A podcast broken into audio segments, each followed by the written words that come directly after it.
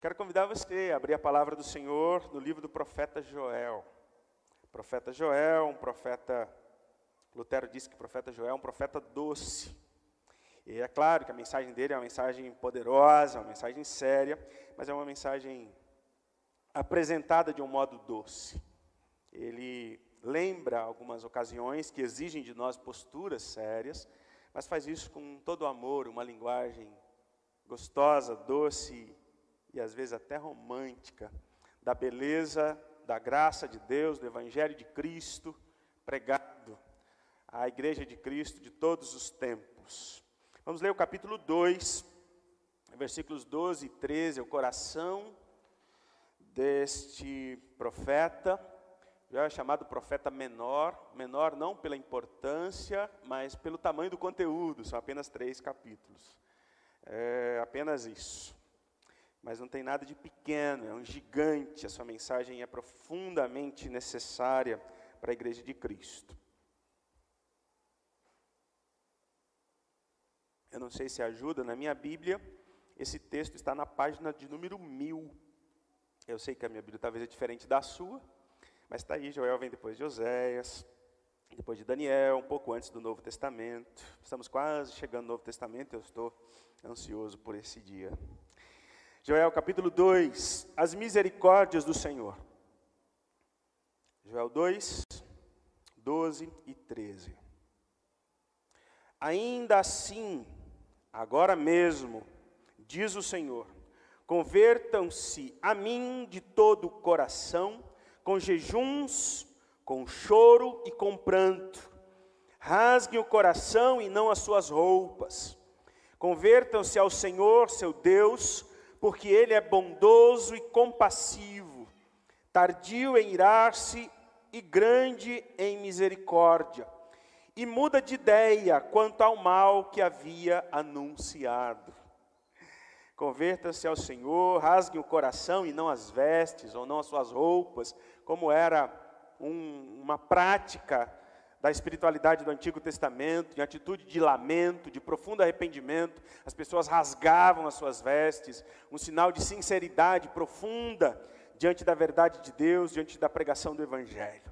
O profeta Joel vem trazer, é, Joel, ele é apresentado aqui como Joel, filho de, de Petuel, somente isso, né?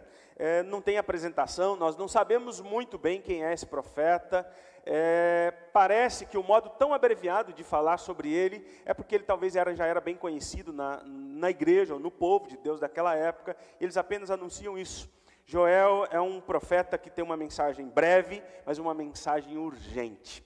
É, e a mensagem é que o mundo passou por aflições muito pesadas na sua época, que houve um tempo de profundas calamidades e, e eles precisavam ler esses tempos difíceis com olhos do, da palavra de Deus e posicionarem-se de modo diferente diante de tudo que já viveram e diante de tudo que ainda iriam viver, diante do que viria, diante do terrível dia do Senhor, uma mensagem que atravessa os profetas menores. É, e aí nós chegamos diante de uma questão que o profeta Joel que a sua mensagem, que o coração da sua mensagem, parece que é para a igreja de Cristo Jesus do século 21 para 22. Parece que a mensagem de Joel foi trazida a nós, ou foi escrita, ou foi registrada, diante de tudo o que se acontece aqui é, no mês passado, ou no comecinho de fevereiro para março.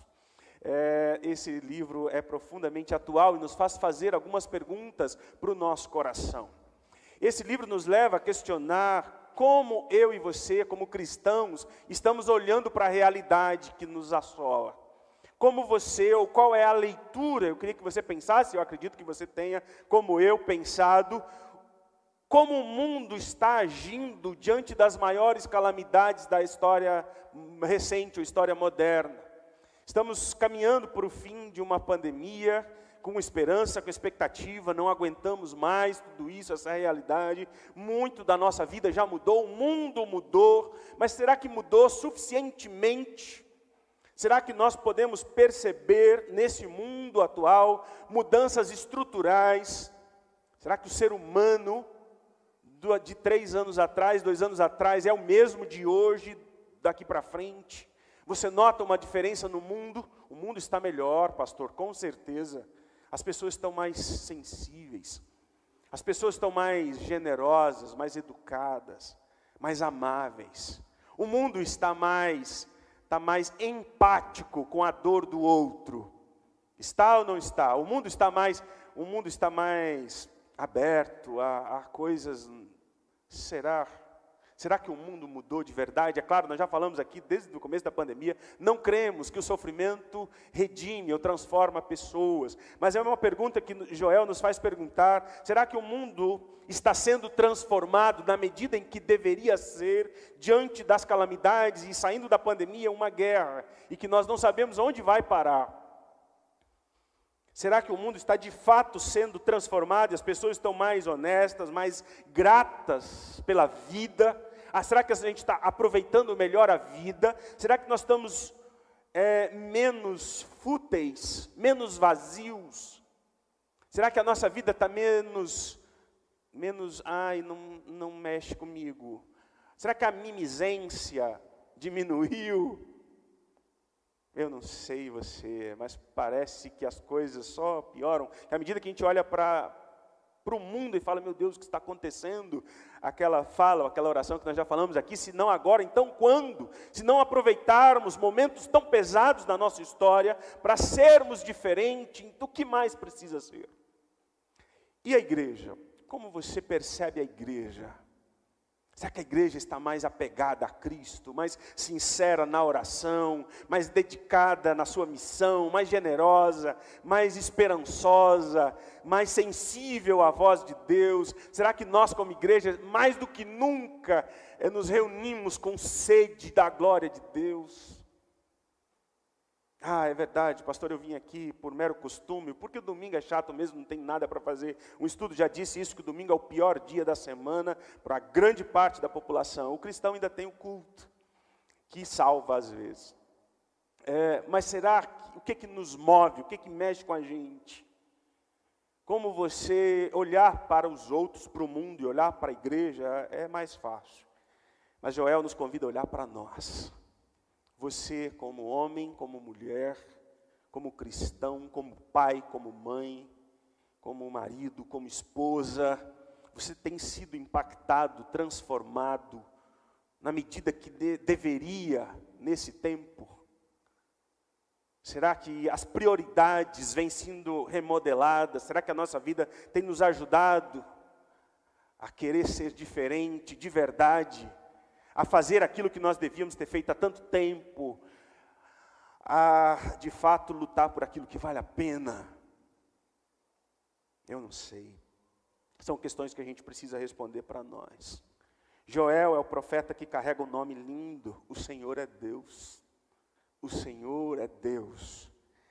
E ele e é chamado de o profeta do avivamento, não é o profeta do Pentecostes, da, de Atos 2. É o profeta que traz uma mensagem tremenda para a igreja. É uma mensagem muito especial. É, a mensagem dele é centrada na necessidade, na importância e na urgência do arrependimento, de uma mudança de vida que seja profunda e estrutural na nossa vida. Joel é o profeta que diz que as coisas não podem mais continuar do jeito que estão. É um ultimato para todos nós. Joel é o profeta, é aquele que traz uma mensagem de Deus, dizendo: gente, chegou a hora da gente ser aquilo para o qual nós fomos chamados para ser. Que preciosidade a vida desse homem. Ele olha o mundo com olhos diferentes, a partir da mensagem que ele tem em mãos para entregar com tanta urgência para o povo de Deus da sua época. E alguém disse que diante das dificuldades, das calamidades, diante do mundo, surgem diversas visões e pareceres e opiniões. E nós vivemos num mundo de especialistas que têm opiniões sobre tudo. Agora as opiniões são sobre a guerra. Nós somos especialistas em guerra. Né? Nós dominamos o assunto, como se fosse uma partida de futebol e a gente domina tudo. E alguém diz que diante das calamidades e aflições que o mundo passa, é natural que surjam alguns pontos de vista. O primeiro deles é o otimista. Gente, ah, isso aí vai passar, que pandemia nada, isso aí não tem coisa nenhuma. Não, não tem, não, gente, é só 15 dias, né? E a gente ficava preocupado, como que a gente vai não sair de casa durante 15 dias? Como que a igreja vai ficar fechada durante metade de um mês? Ficou dois anos. Mas é, é rápido, é, é, os otimistas, otimistas vazios, pensa positivo, vai dar tudo certo, e enfrenta a vida baseado meramente num pensamento positivo. Não, gente, pensa diferente, nem fala o nome do problema, fala que está tudo bem. Mas está tudo bem nada. A gente vive assim, nesse otimismo vazio. Vai ficar tudo bem, tudo vai passar e vai dar tudo certo. Por outro lado, tem os pessimistas. Os pessimistas dizem, isso aí é só o começo. Você quer ver o que vem depois. E eu olho a vida de um avesso, que eu não consigo ver graça, beleza, nada, esperança em nada. É gente, é o, esse é o chamado profeta da desgraça, que sempre vai dar errado, que sempre está fora de jeito. E tem um, um, olhar negativo contra si mesmo e contra tudo e todos. O, o pessimista vai dizer, isso é só o começo, isso vai piorar muito. Nós, de fato, nós estamos é perdidos. Os alarmistas, né, o sensacionalista, que vê o, que o inimigo está de trás de cada árvore, vive com medo, desconfiado de tudo. Agora o Satanás vai destruir todo mundo e vai dominar todo mundo. E o povo vive num pânico geral, e parece que é um, um número muito acentuado da população do mundo inteiro está com medo, de que tem coisa por trás. Não é só isso, não, pastor. É porque o senhor, não, o senhor é inocente demais. Tem, tem coisa aí, tem coisa perigosa, é mesmo, né? Tem mesmo. Os zombadores, aqueles que são indiferentes. Indiferentes. Com pandemia e sem pandemia, eu estou no boteco. Com pandemia ou sem pandemia, eu vivo do meu jeito. Não me importo com nada com guerra ou sem guerra, tudo é zoeira, tudo é zombaria, não estou nem aí, esse mundo vai acabar mesmo, vai passar, que diferença faz? Que diferença faz ser honesto? Que diferença faz trabalhar ou não trabalhar? Que diferença faz ser um cristão de verdade ou não ser? Então, tu faz, vamos caminhando. Vamos beber e comer até a morte, porque é só o que, só o que resta. Essa é filosofia de muita gente. Mas o que é interessante que o profeta Joel vê a vida completamente diferente.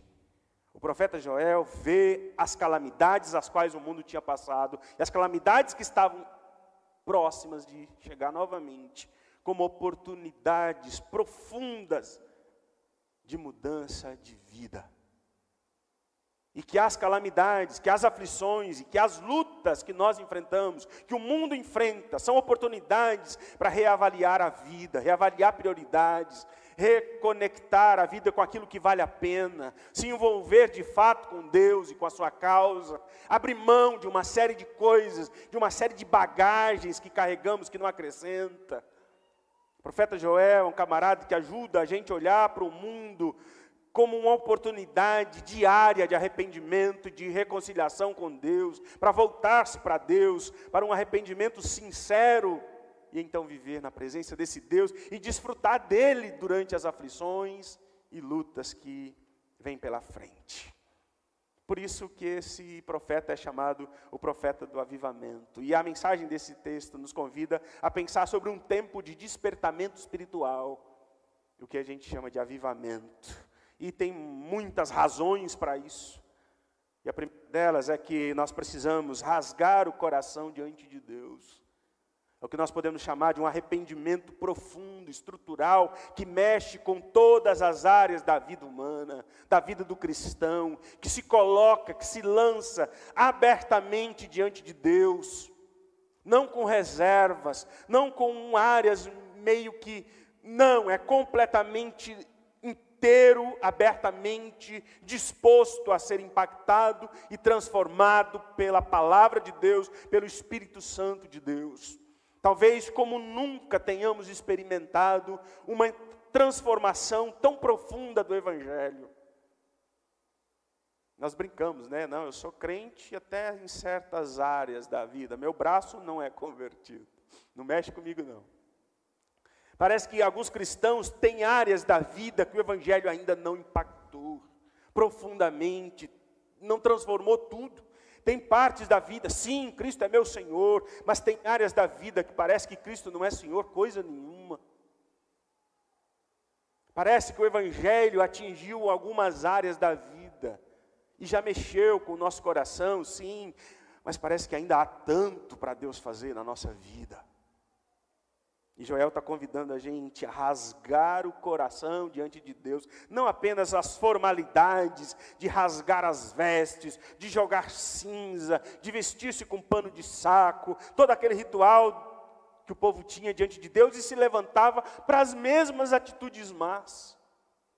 De gente que chora, de gente que se entrega, de gente que clama, que canta, que prega, mas que se levanta para ser do mesmo jeito. Joel está dizendo, gente, já passou esse tempo. É hora de mudança inteira de vida. Rasgar o coração. Ou ele começa, né, chamando o povo ao arrependimento sincero no começo da sua, do seu livro. Palavra do Senhor, é assim que fala um profeta, assim diz o Senhor. Ou essa é a palavra do Senhor que foi dirigida a Joel. E o versículo 2 ele traz a sua mensagem: Prestem atenção, velhos ou idosos, e escutem todos a todos os moradores da terra. Prestem atenção e ouçam, escutem. E a primeira coisa que o cristão precisa é ouvir a voz de Deus. E talvez a nossa insensibilidade para com a fala de Deus, a palavra de Deus, a voz de Deus, seja a razão do desânimo, seja a razão da poeira que se acumula sobre a nossa vida com Deus. Está tudo tão cansado, um marasmo, um fardo. Talvez seja o primeiro ponto a ser reconectado. Talvez nós ouvimos tantas vozes, estamos conectados a tantas opiniões e vozes, mas a palavra de Deus diz tão pouco para nós. Há uma sede tão, há uma busca tão sem graça por aquilo que Deus fala. A primeira ponto de, de começo para uma vida nova na presença de Deus é dizer: Senhor, eu quero ouvir a tua voz. Eu quero ouvir muito mais que um pastor, muito mais que um pregador. Eu quero ouvir a voz do Senhor falando comigo na Sua palavra.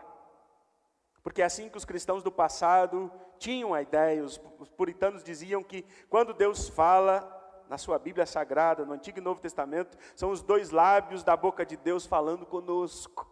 É Deus que fala. Calvino disse isso, quando tiver alguém, quem quer que seja, falando em nome de Deus, falando aquilo que a palavra de Deus fala, é Deus falando. É Deus falando, e se é Deus fala conosco, nós precisamos estar completamente abertos para ouvir e ser impactado por ela. Essa voz que eu ouço de Deus precisa ser contada aos filhos, as futuras gerações precisam ouvir a voz de Deus.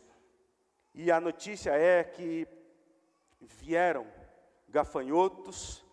Tem quatro tipos de gafanhotos, alguns discutem isso, os pentecostais tentam explicar cada um dos gafanhotos, qual o simbolismo, a, a, a alegoria desses gafanhotos. O fato era que eram gafanhotos, que vieram e arrasaram com a, com a plantação, destruíram todos os bens de consumo, comida, bebida, tudo, tudo se acabou tudo foi colocado na miséria. Era um tempo de calamidade, eles viveram assim.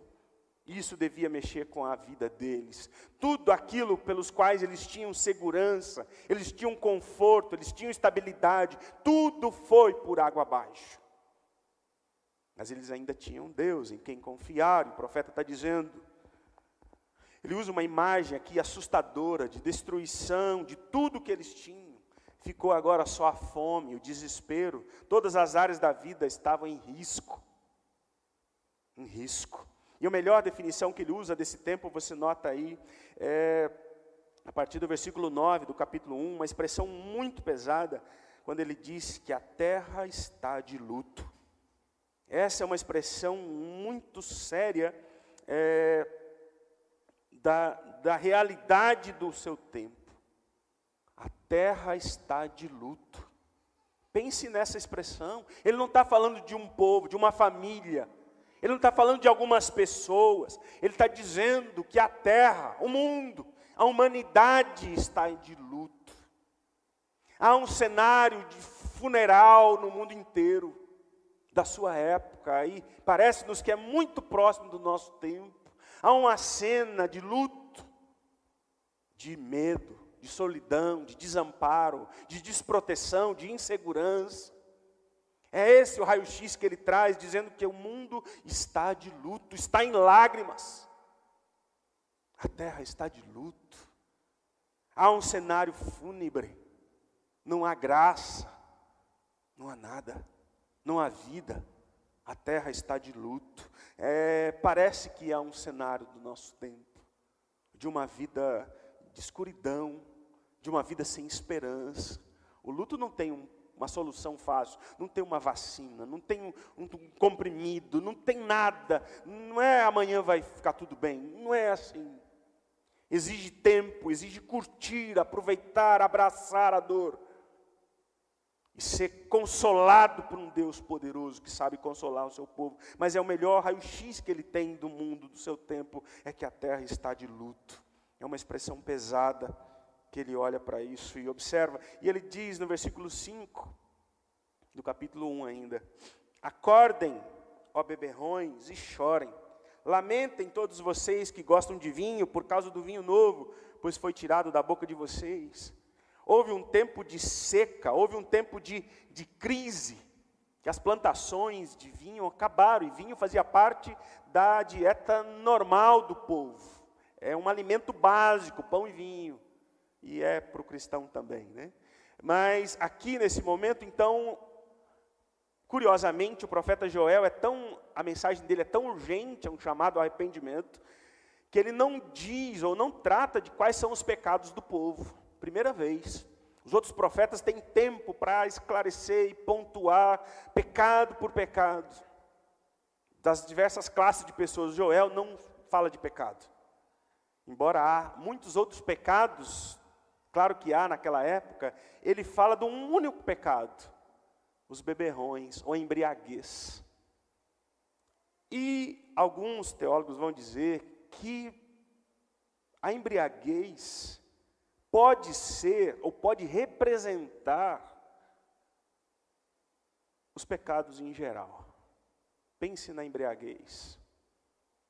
De gente que vive sem nenhum cuidado sobre si mesmo e sem cuidado com o outro. O embriagado vive irresponsavelmente.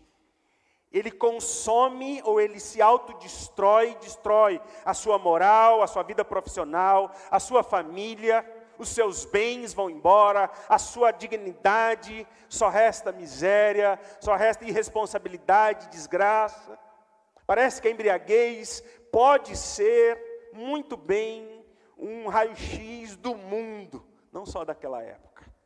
Parece que o ser humano pós-moderno não é um meio embriagado, fora da casinha, fazendo ações e tomando atitudes e ações impensáveis, homens simples e homens poderosos. E a gente se pergunta, meu Deus, o que, que esses caras estão bebendo? Cadê a sensatez? Cadê o juízo? Cadê a luz na mente? Parece que tudo isso foi apagado. Parece que o que guia é o impulso, é a busca intensa pelo ego, pelo prazer de estar sempre certo, de estar acima de todos. Parece que a embriaguez é um raio-x mais, mais aproximado do nosso tempo. Joel está dizendo: acordem, despertem vocês que agora não tem nem vinho mais, porque acabou tudo. O único pecado que ele coloca aqui é que a embriaguez é um bom retrato do mundo de hoje também a embriaguez. E muitas vezes, quando agimos insensatamente, sem ser guiados pela razão do Evangelho, estamos agindo como embriagados, sem freios, sem noção, e a tragédia é certa. A saída para o povo de Deus é uma só. Volte-se para Deus, rasguem o coração, busquem um conserto com Deus, confessem os seus pecados, sejam sinceros diante de Deus, vão além, o que ele está dizendo, vão além das formalidades, vão além da liturgia normal de confessar o pecado domingo e domingo que vem eu confesso o mesmo pecado há anos. Joel está dizendo, é hora da gente virar a página, é hora, Deus espera a sinceridade do seu povo. Deus espera um povo de fato quebrantado na sua presença, aberto para a ação do evangelho, profundo em suas vidas.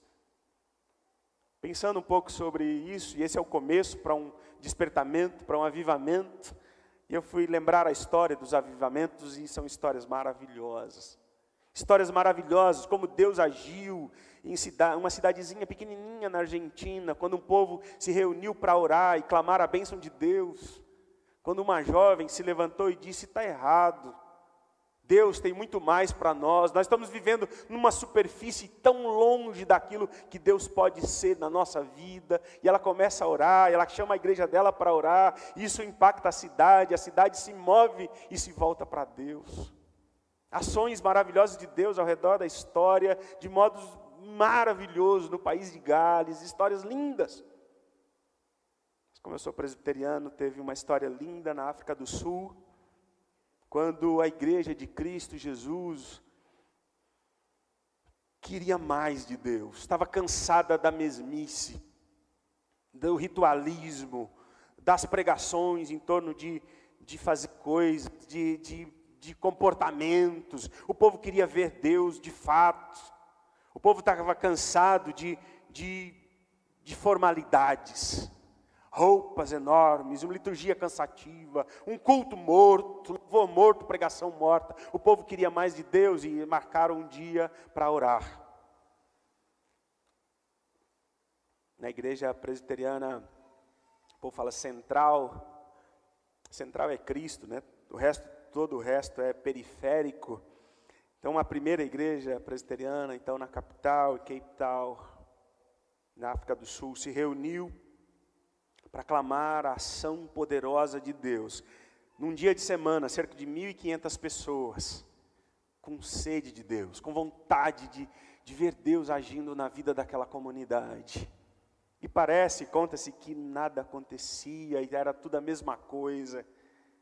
Mas que chegou uma hora que um líder da igreja veio à frente, pediu a palavra e falou: Olha, irmãos, eu preciso confessar o meu pecado. Eu tenho andado errado diante de Deus, diante da minha família, diante dessa igreja. Eu tenho andado errado e estou aqui para confessar o meu pecado, me arrepender e mudar de vida. Isso gerou um quebrantamento naquela comunidade, as pessoas começaram a vir, confessar os seus pecados e dizer: Eu sou líder dessa igreja, eu sou um pai de família, mas minha vida está toda errada. Eu sou patrão, eu sou funcionário e minha vida está longe do que Deus quer que eu seja. E as pessoas começaram a confessar seus pecados. Houve um quebrantamento, uma noite de choro, de louvor, de celebração. E conta a história que nas próximas semanas mais de 4 mil pessoas procuraram a igreja entregando suas vidas a Cristo. Que houve uma baixa nos índices de, de crime, de violência, acidente de trânsito, corrupção em todas as áreas da cidade. Isso é avivamento, isso é Deus visitando sua igreja. Uma frase que eu gostei bastante é que avivamento é quando Deus, quando Deus visita ou participa dos nossos cultos. Quando o ser humano, com as suas performances, com o seu jeito, é deixado de lado e quando Deus de fato é o centro de tudo aqui. É isso que o profeta Joel está dizendo, gente, vamos ser de verdade, porque Deus pode fazer grandes coisas na história do seu povo. Em segundo lugar, aqui nesse texto, nós vemos que, então, no capítulo 2, nesse chamado profundo de arrependimento, nós podemos buscar uma vida, ou experimentar um despertamento espiritual, crendo nas promessas maravilhosas de Deus. Esse Deus de promessas maravilhosas que o profeta Joel traz para a gente, Converta-se ao Senhor, seu Deus, porque Ele é bondoso e compassivo, tardio em irar-se, grande em misericórdia. E aí ele diz tudo o que Deus pode fazer na história do seu povo, a partir do arrependimento, a partir da mudança de vida, esse Deus pode fazer coisas extraordinárias na vida do seu povo, em muitas áreas. Você pode ver esse, nesse livro, mas ele pontua duas coisas centrais aqui, eu preciso avançar. Convertam-se ao Senhor, seu Deus, versículos 13 e 14. Porque o Senhor é bom e Ele pode fazer coisas grandes. Quem sabe, ele não, versículo 14, quem sabe se ele não voltará e mudará de ideia, e ao passar deixe uma bênção para que vocês possam trazer oferta de cereais e libações ao Senhor seu Deus. Quem sabe se Deus não faça coisas novas na história do seu povo. E ele fala de uma restituição material, coisa que para nós não é a prioridade da nossa mensagem, mas o profeta está dizendo: Deus vai restituir as bênçãos, o tempo. Deus vai fazer coisas extraordinárias, palpáveis, visíveis, verificáveis na vida de vocês. Vai mudar a sorte, ou vai trazer uma abundância de alimentos, de águas, de colheitas. Vai ser um tempo novo. Para quem vivia com fome, para quem vivia com sede, Deus está dizendo: vocês vão experimentar coisas grandes. Versículo 21, não tenha medo, ó terra, 21 do versículo capítulo 2. Não tenha medo, ó terra, alegre-se e exulte, porque o Senhor faz grandes coisas. O Senhor faz grandes coisas. E parece que na vida comum e rotineira da fé com Deus, na caminhada ao longo dos anos, nós vamos perdendo a noção de quem é Deus. Parece que ele está dizendo, o profeta está dizendo, eu preciso que resgatar na consciência e no coração de vocês que Deus é um Deus das grandes coisas. Ele está lembrando da obra poderosa que Deus fez na história deles no deserto, na caminhada, na libertação do Egito, na provisão. Esse Deus faz e continua fazendo grandes coisas na história do seu povo. Esse pensamento de restituir, tem até uma música, né? Restitui dá de volta tudo que é meu, é o melô do imposto de renda, né, que está aí. Mas é muito mais do que isso, é muito mais do que coisas, é muito mais, é muito mais do que uma resposta, dá tanto que Deus vai te dar tanto. Isso é mercadejar o Evangelho. Nós não temos a agenda de Deus, dizer tal dia Deus vai fazer um milagre na sua vida, dá tanto que Deus vai. Não é, não é esse o jogo mudança de vida, conversão sincera, podem trazer bênçãos maravilhosas na vida do seu povo. E talvez o profeta Joel nessa noite está convidando a gente a pensar, por que muita coisa ainda não aconteceu na nossa vida? Tanto trabalho, tanta luta, tanta, tanta, tanta dedicação, e parece que a gente está andando em círculos. Parece que as coisas de fato não mudam. E muitas vezes a gente já nem espera mais que mude. Joel está dizendo, talvez, uma volta sincera para Deus seja o começo para que grandes bênçãos de Deus comecem a ser reais na sua vida, em todas as áreas. Em todas as áreas. Não tenham medo, a terra alegre-se, exulte, porque o Senhor faz grandes coisas. Curiosamente, os teólogos dizem que essa expressão, que o Senhor faz grandes coisas, é a base, ou é de onde nasceu o Salmo 126. Porque o Senhor faz coisas grandes, maravilhosas. Grandes coisas fez o Senhor por nós, por isso estamos alegres. Que Deus deu uma bênção tão profunda, tão maravilhosa na vida deles, que o Salmo 126 é uma resposta disso. O Senhor restaurou totalmente a vida deles, de maneira tão maravilhosa, que eles disseram: grandes coisas fez o Senhor por nós, por isso nós estamos alegres. E ele diz para nós, o Salmo 126, quem sai andando e chorando enquanto semeia, voltará com júbilo trazendo os seus feixes. É a verdade da palavra de Deus. Deus é o Deus da aliança, versículo 27 do capítulo 2, ele diz: Porque eu sou o Deus de vocês. Vocês saberão que eu estou no meio de Israel, e que eu sou o Deus, o Deus de vocês, e que não há outro, e que nunca mais o meu povo será envergonhado. Deus está voltando a eles dizendo: Eu sou o Deus de vocês, e mesmo nos momentos mais difíceis de vocês, eu não estou longe, eu estou aqui. E, é, e aqui nós vemos um Deus que se dá completamente, o que tem de melhor que Deus pode dar para um filho dele é Ele mesmo. E é isso que ele faz no, a partir do versículo 28. O Deus que se derrama sobre nós o Deus que se dá totalmente sobre nós. Joel 2, 28 e 29 é a parte mais linda desse livro. E acontecerá depois disso, depois dessa restituição poderosa das coisas materiais, derramarei o meu espírito sobre toda a humanidade.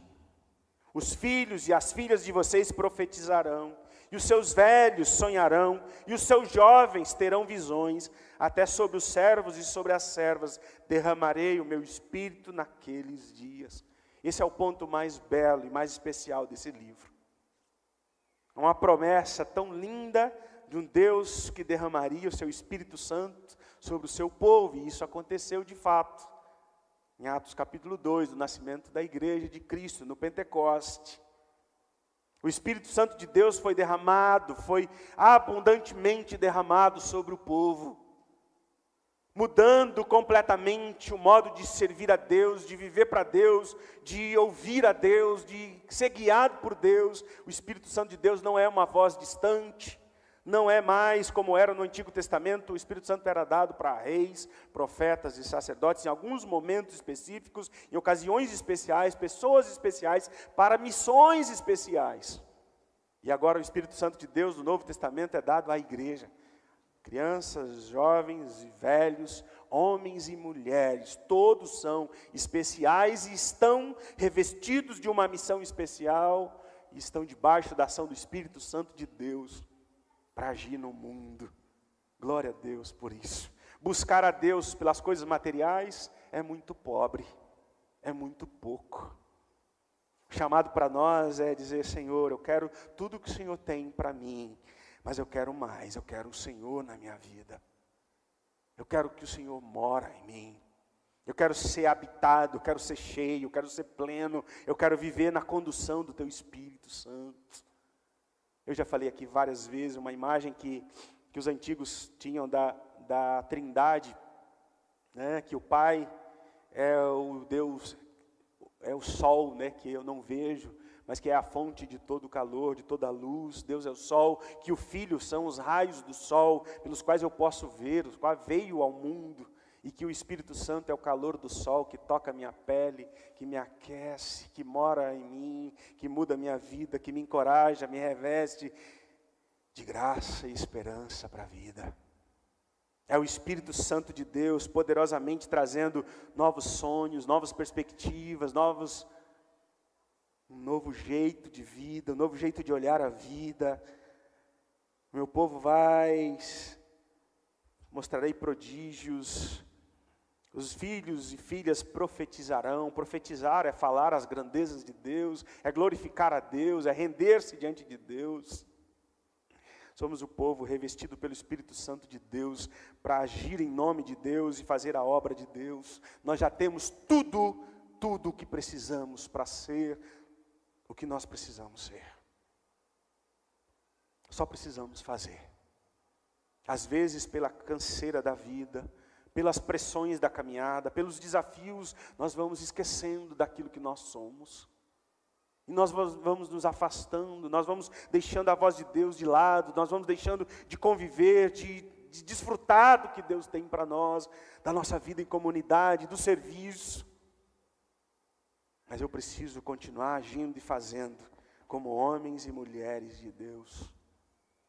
Versículo 32 do capítulo 2 ele diz: E acontecerá que todo aquele que invocar o nome do Senhor será salvo. É, essa é a base da ação da igreja primitiva, da igreja do Novo Testamento.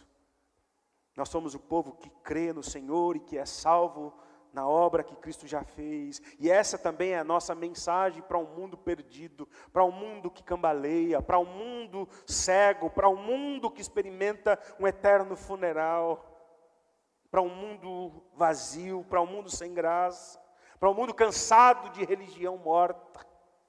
É a mensagem da graça, é a mensagem da redenção, é a mensagem da esperança em Cristo Jesus. Em Cristo Jesus. Para a gente se, se organizar para esse tempo precioso da ceia do Senhor, que alimenta a nossa fé, a nossa vida. Eu queria que você pensasse, querido, em qual área da sua vida ainda carece da ação poderosa do Espírito Santo de Deus, que ainda há áreas da vida a serem transformadas, impactadas, que áreas do coração que precisam ser de fato rasgado diante de Deus. Talvez você seja mais ou menos sincero diante de Deus. O chamado é para rasgar-se, se abrir completamente diante do Senhor, e talvez essa noite seja um chamado de Deus para você. Já temos tudo o que precisamos para ser instrumentos dele no mundo. Que o Senhor derrame graça de Deus sobre nós e nos use para encorajar outros. Que encorajamento, revestimento do Espírito Santo de Deus no Novo Testamento seja real na sua vida. Você perceba que você não caminha sozinho, que você não ora sozinho, que você não adora sozinho, que você não serve a Deus sozinho, que você não age, não trabalha sozinho, mas que o Espírito Santo de Deus move a sua vida. Que isso seja percebido no seu dia a dia. Em nome de Jesus. Em nome de Jesus Cristo.